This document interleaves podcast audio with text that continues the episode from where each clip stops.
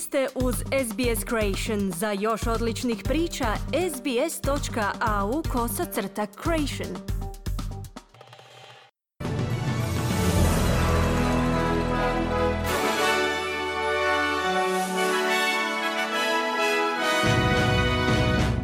Današnjim vijestima poslušajte najavljeno da će regija Nagorno Karaba uslijed sukoba koji vladaju prestati postojati do početka iduće godine. Tri osobe smrtno stradale nakon što je naoružani napadač otvorio vatru u učionici kampusa sveučilišne bolnice u nizozemskom Rotterdamu i jednoj obližnjoj kući. I konačno izvješće Kraljevskog povjerenstva za osobe s invaliditetom će danas biti javno objavljeno.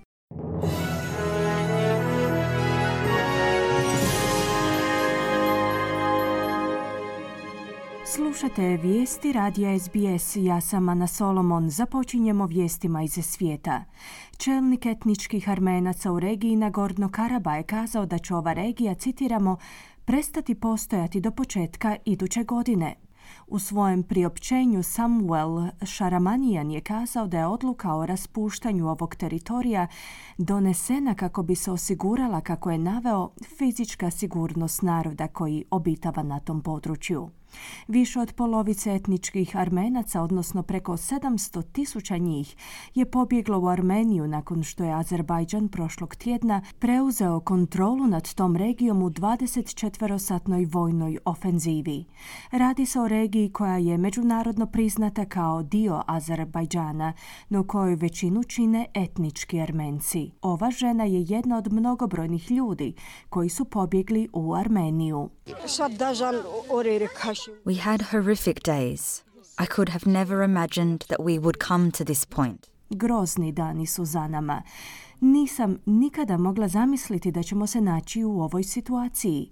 Napuštamo svoj dom, kazala je jedna neimenovana stanovnica regije Nagorno Karaba. Stotine libanonskih armenaca se sukobilo s interventnom policijom ispred azerbajdžanskog veleposlanstva na sjeveru Bejruta, tijekom prosvjeda u kojima su uputili kritike na račun azerbajdžanske vlasti po pitanju regije Nagorno Karaba. Prosvjednici su u libanonskom glavnom gradu mahali zastavama Armenije i Nagorno Karaba i zapalili poster azerbajdžanskog predsjednika Ilham Alijeva i turskog predsjednika Ređepa Tajpa Erdoana. Libanonska interventna policija je bacila suzavac na prosvjednike koji su bacali petarde prema zgradi veleposlanstva.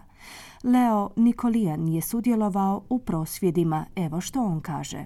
Nagorno Karabakh is historical Armenian land since many thousand years and years. Nagorno Karaba je tisućljetna armenska zemlja. To je bio dom armenskih kraljeva u vrijeme kraljevstva. Nažalost, danas ga gubimo. Danas je Azerbajdžan okupirao čitavu regiju.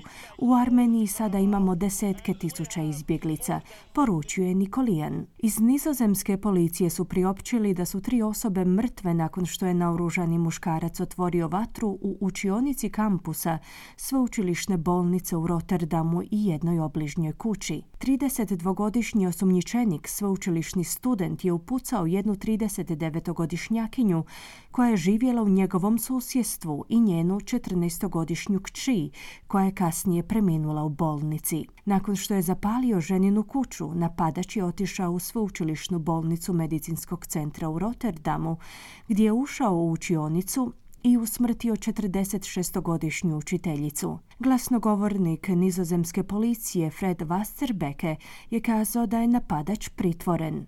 Bij zijn aanhouding rond half vier had hij een vuurwapen op zak en droeg hij een kogelwerend vest.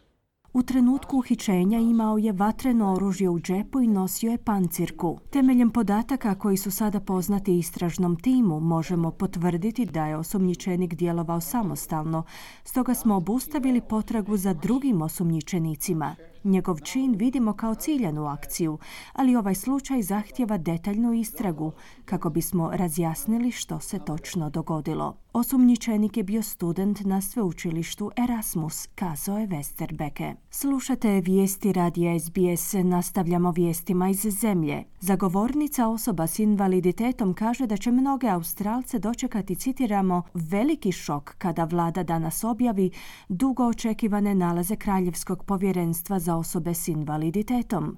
Oko 10.000 Australaca je iznijelo dokaze putem pisanih podnesaka, privatnih sjednica i javnih saslušanja tijekom više od četiri godine. Predsjednica odbora organizacije People with Disability Australia, Nicole Lee, kaže da čeka na javno objavljivanje izvješća ističući da konačno izvješće vjerojatno neće iznenaditi one koji žive s invaliditetom. Obitelji policajca Matthewa Arnolda i Rachel McCrow se danas prisjećaju dana u kojemu su oni izgubili svoje živote. Tijekom današnjeg dana se obilježava dan sjećanja na nacionalnu policiju s komemoracijama koje se održavaju diljem zemlje. Tri policajca je smrtno stradalo u posljednjih 12 mjeseci tijekom obnašanja svoje službe. Treće ime koje je ove godine dodano na nacionalni policijski spomenik u Kamberi bit će ime 28-godišnjeg policajca Antonija Woodsa koji je pregažen i ubijen nakon potjere u lipnju ove godine. Podsjetimo, 26-godišnji Arnold i 29-godišnja McCrow su upucani nakon što su se uputili u udaljeno imanje u Queenslandu u prosincu prošle godine, nakon što su primili dojavu o nestaloj osobi. Trojica muškaraca u ranim 20. godinama života su smrtno stradali u automobilskoj nesreći na jugu Perta. Dvojica braća u dobi od 24 i 21 godinu te jedan 24-godišnji otac dvoje djece su u srijedu navečer stradali u četvrti Bell Davis. Četvrti muškarac je prevezen u bolnicu u teškom stanju. Stanovnici te četvrti su kazali da su u nekoliko navrata pokušali kontaktirati vlasti da poboljšaju sigurnost na prometnicama na tom području. U tijeku je istraga o uzroku nesreće.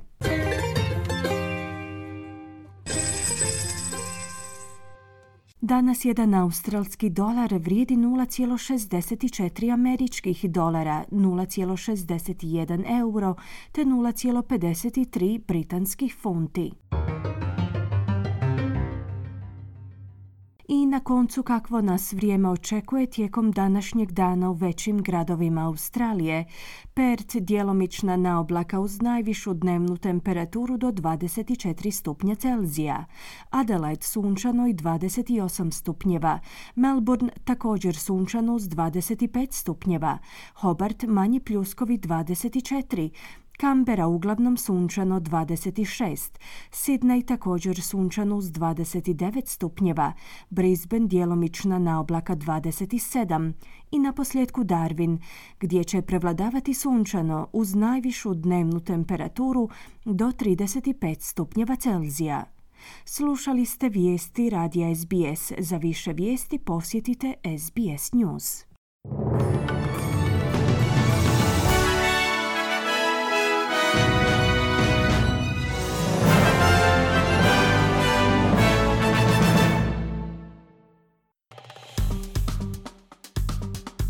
Kliknite like, podijelite, pratite SBS Creation na Facebooku.